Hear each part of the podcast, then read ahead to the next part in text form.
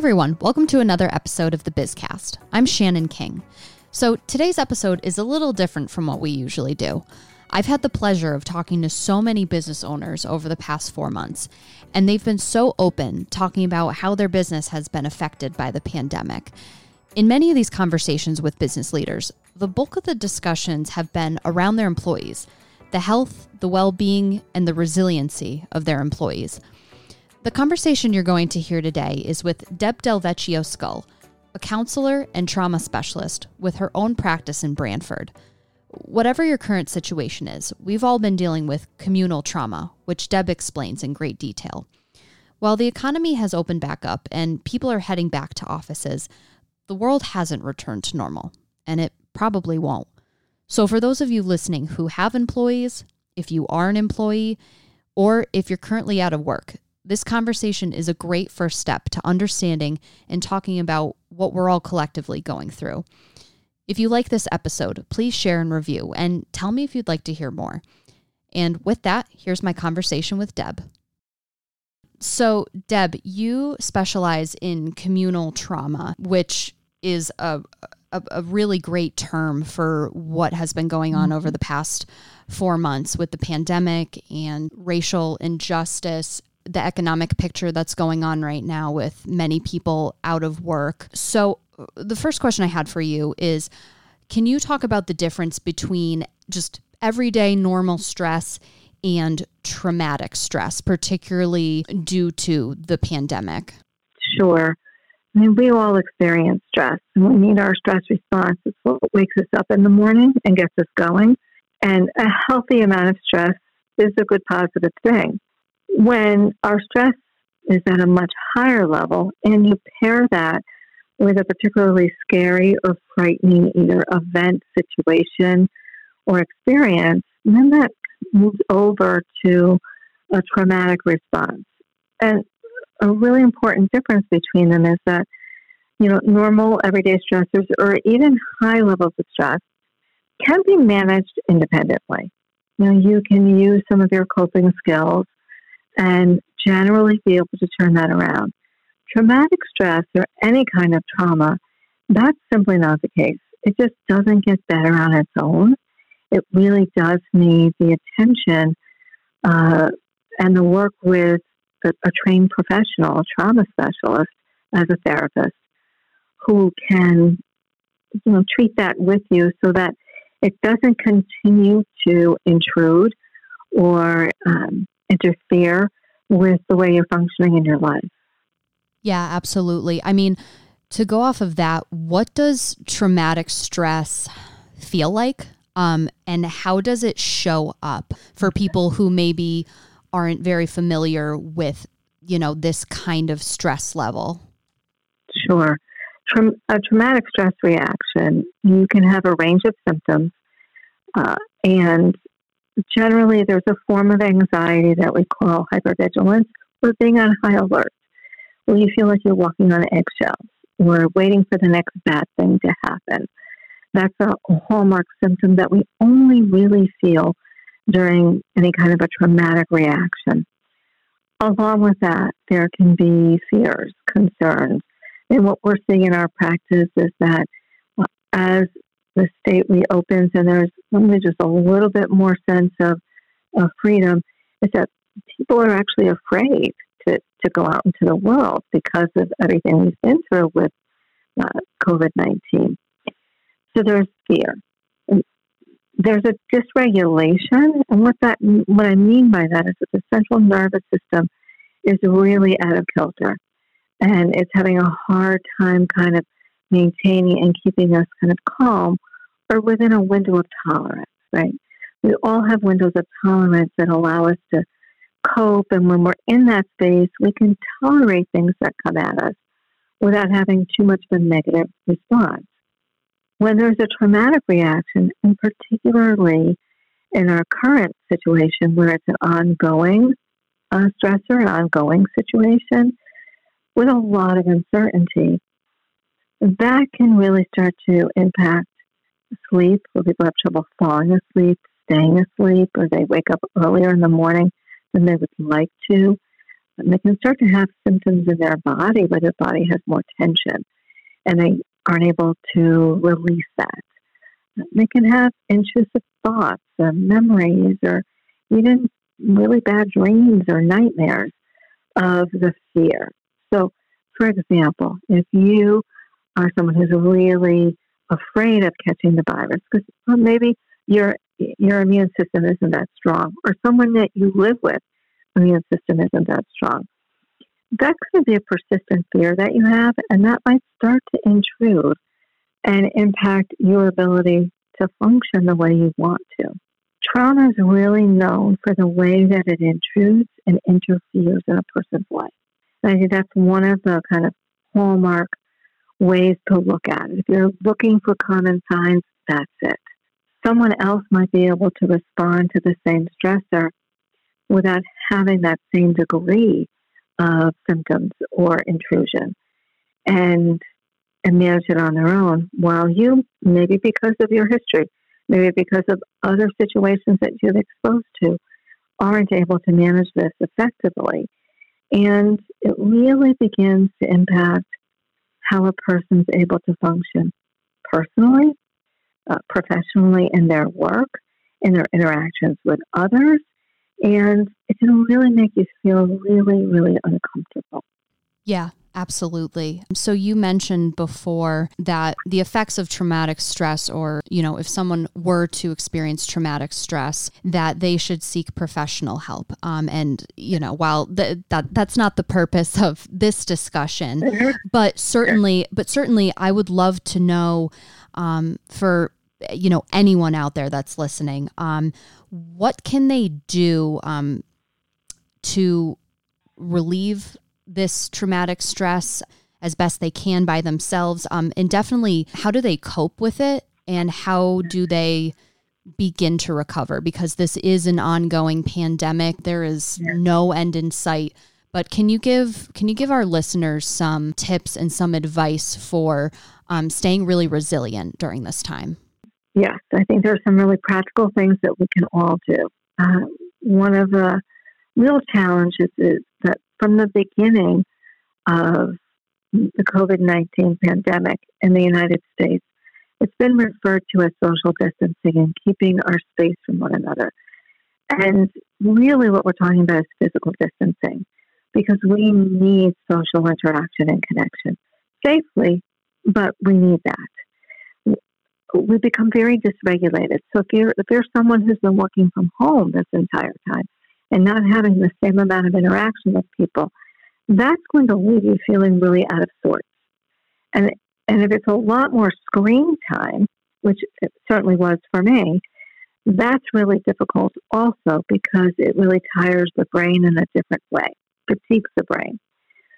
So do your best to interact with others safely, appropriately. I talk to, you know, my clients about having driveway visits where you're at the end of opposite ends of the driveway or on the other sides of the driveway, each in a chair.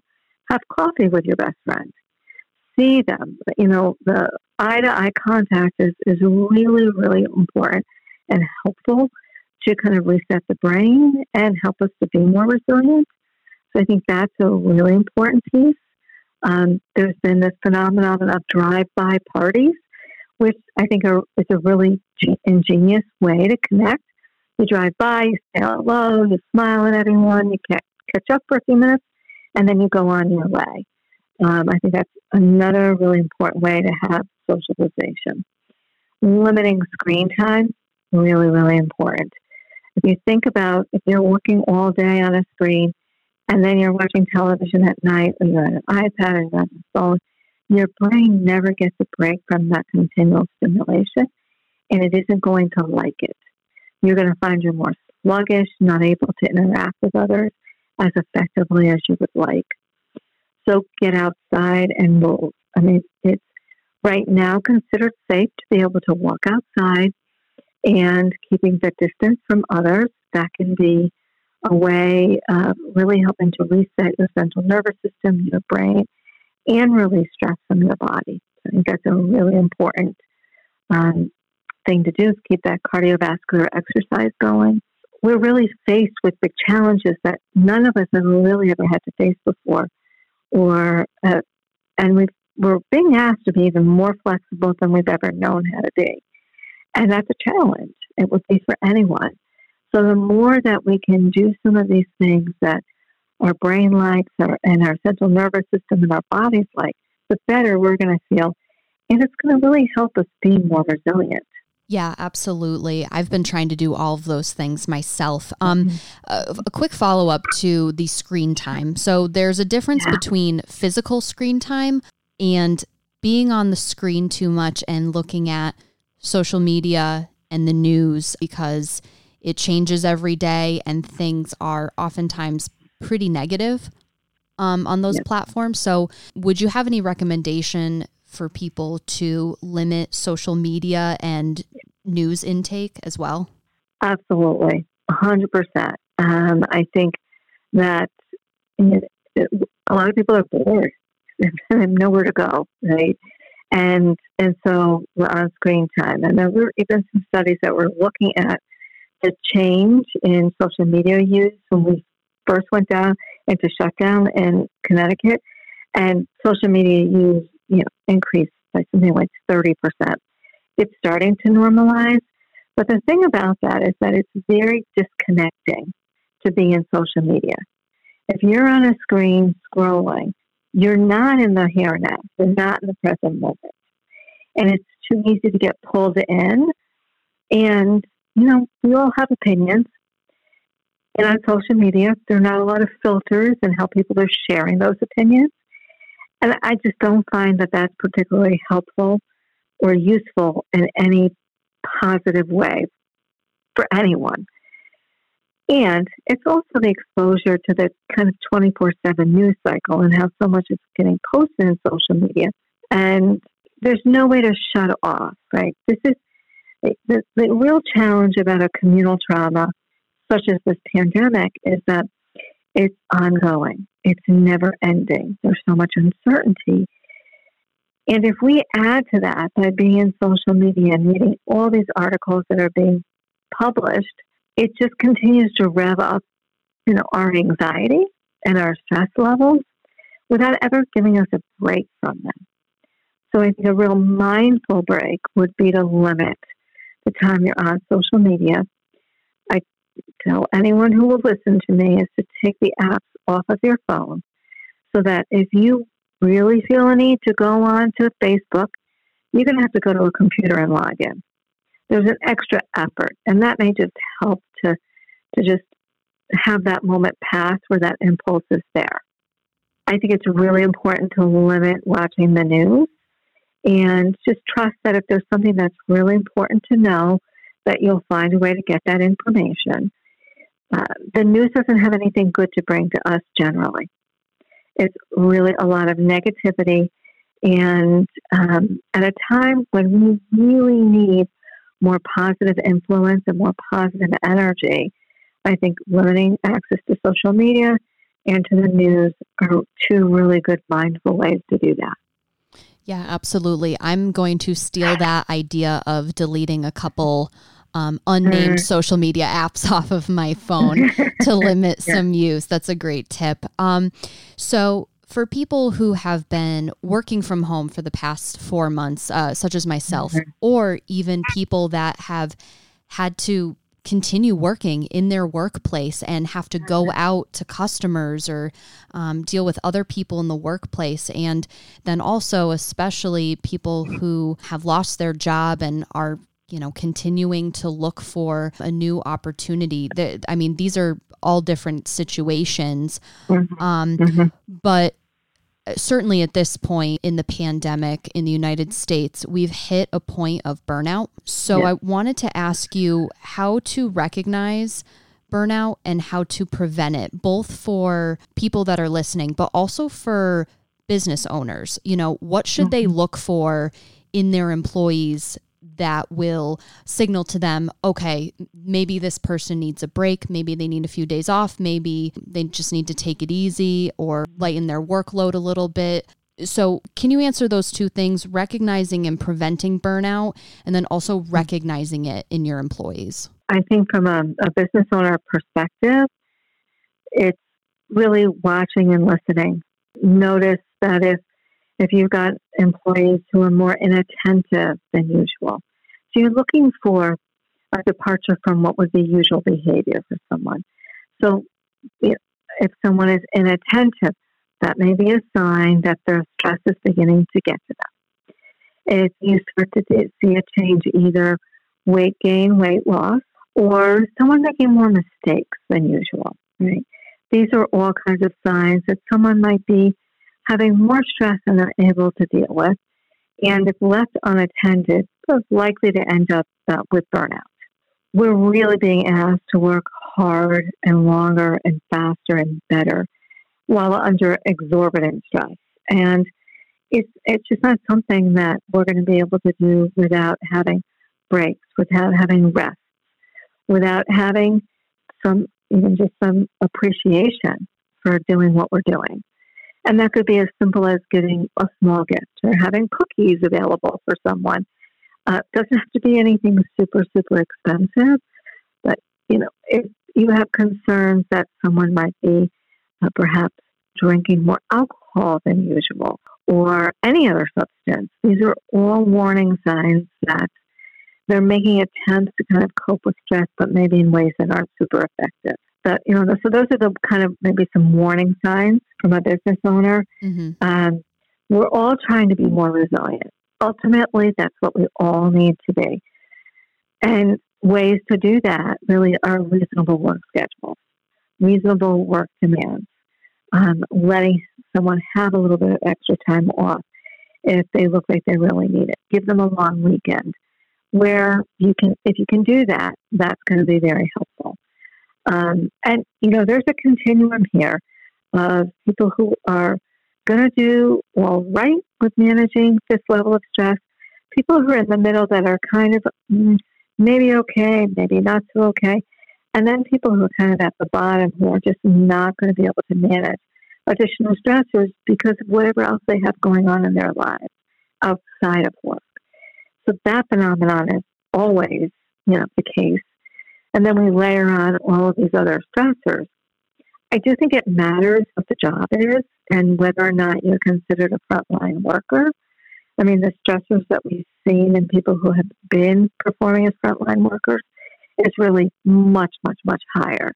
And I think we're going to see a significant number of frontline workers needing additional support in the form of professional uh, support. If they're not considered essential workers, the stress is still there. It may just be a little bit different, but we've all had to adjust to wearing masks. We've all had to adjust to really changing our behaviors. And that alone is a significant stressor. So I think it's awareness. Um, you know, if we think about the business owner, it's awareness. It's like, you know, ABC, awareness, where their behavior changes, and, you know, finally see how can, what can we do to um, change the current experience of someone who's working for us. And that could be something very small, that might be something more significant.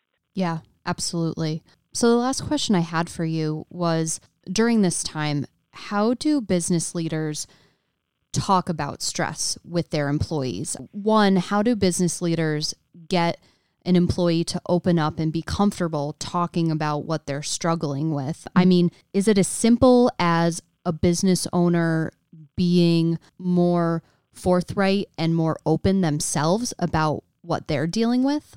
It can be. I'm, I mean, I think the big message about all of this is that it's such a shared experience where we're all experiencing the same reason for the stressor. How we experience it differs from person to person. I, I think that is one really helpful strategy is to be open about it. I think business owners can provide information to their employees about managing stressors, understanding stressors. What does it look like when you might need a little bit more support or someone you love might need that extra support? So it's about always about having resources available. What are the resources that business owners can tap into to provide to their staff? And I think being open about the impact of stress for everyone and how if I'm an employee and my employer expresses an interest in how I'm doing, I'm going to receive that positively. And I think most people will. Not everyone, but most people will. That doesn't necessarily mean the employee is going to open up because they may have concerns or fears about that impacting their job. But that, you know, that kind of persistent um, support is really important. I would definitely agree with that. Well, Deb, thank you so, so much for talking with me um, today. Uh, this is a conversation that I've been wanting to have with someone for, I mean, I had it four months after the shutdown happened, but, you know, there is still stress out there. Mm-hmm. Um, I know I've felt it. And so I think this is just a really important conversation that we should continue to have. And I'm so glad you were able to offer some advice and tips for our listeners. So thank you so much for talking with me. And of course, I hope, hope you're well. Thank you. I'm happy to do it. And I just encourage everyone to reach out for what they need, whatever that looks like. If that's talking to a friend, if that's talking to maybe a supervisor at work, or a colleague to the stigma around um, anxiety, worry, fear is still quite high, and and perhaps one of the gifts of the pandemic is that we might be able to do a better job of managing all of this for all of us. For the latest COVID 19 information, visit CBIA.com. Follow us on Twitter at CBIA News and on Facebook. Call us anytime at 860 244 1900. Stay safe out there.